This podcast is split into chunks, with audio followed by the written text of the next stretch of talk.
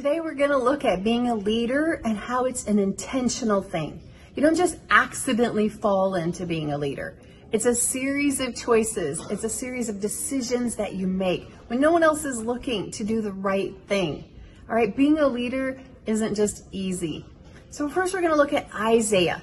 So in Isaiah 6 8, we see how one quality of a leader that we see in Isaiah is leaders rise to the occasion. So God is saying, who is there? Who can I send for me? And Isaiah, he's not just waiting. Okay, let's see who's there. Did anybody else raise their hand? You know, maybe that person is more qualified. No, Isaiah rose to the occasion. He said, "Here am I, send me." And you know, sometimes there's there's an opportunity for us to serve, or maybe the pastor asks for volunteers, and and we want to in our heart we want to do it, but we're like, mm, we're looking around. Who else might raise their hand? But you know what? A leader doesn't wait for someone else. A leader takes initiative. They take a stand. They rise up. A leader speaks out against, against injustice. A leader pro- proclaims the truth. And, and sometimes it won't be popular, and sometimes you will be all alone. But like Isaiah, you make that stand. It's a decision. All right? We're going to also look at Peter.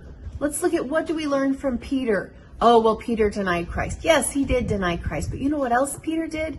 Peter rose back up after he failed. So leaders do not let failure hold them down. They recover from failures. Let me tell you that every person is going to fail. Leader or not a leader. You're going to have an opportunity to fall. But what are you going to do when you fall?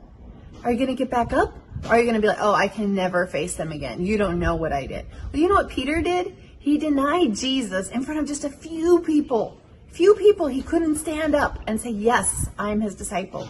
But then in Acts 2, we see Peter just proclaiming the good news and standing up for Jesus in front of thousands. So, as a leader, first thing is we rise to the occasion. And second thing is we recover from failures. It doesn't mean that leaders don't make mistakes. Definitely they make mistakes, but they determine I'm going to do better next time. And and we know Philippians 3:14 what does Paul say? He says I press on to win the prize. I press on. Paul made tons of mistakes. In fact, Paul starts off on the wrong side and he's against the Christians, but you know what? He doesn't let that keep him. I press on.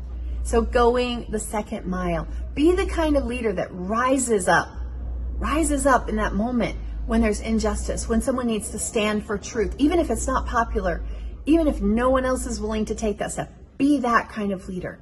And second, if you have fallen, if you have made mistakes, be able to say that. You know what? I did. I messed up. Please forgive me. I'm not perfect. I'm going to do better next time. But don't let that keep you down, wallowing in self pity, feeling sorry for yourself, or giving up. Too many leaders have given up because of failure. God says, get up again. He says, if you fall down, get up. Get up. If you fall seven times, get up and keep going because there's a whole world that needs you to be the kind of leader that Jesus called you to be.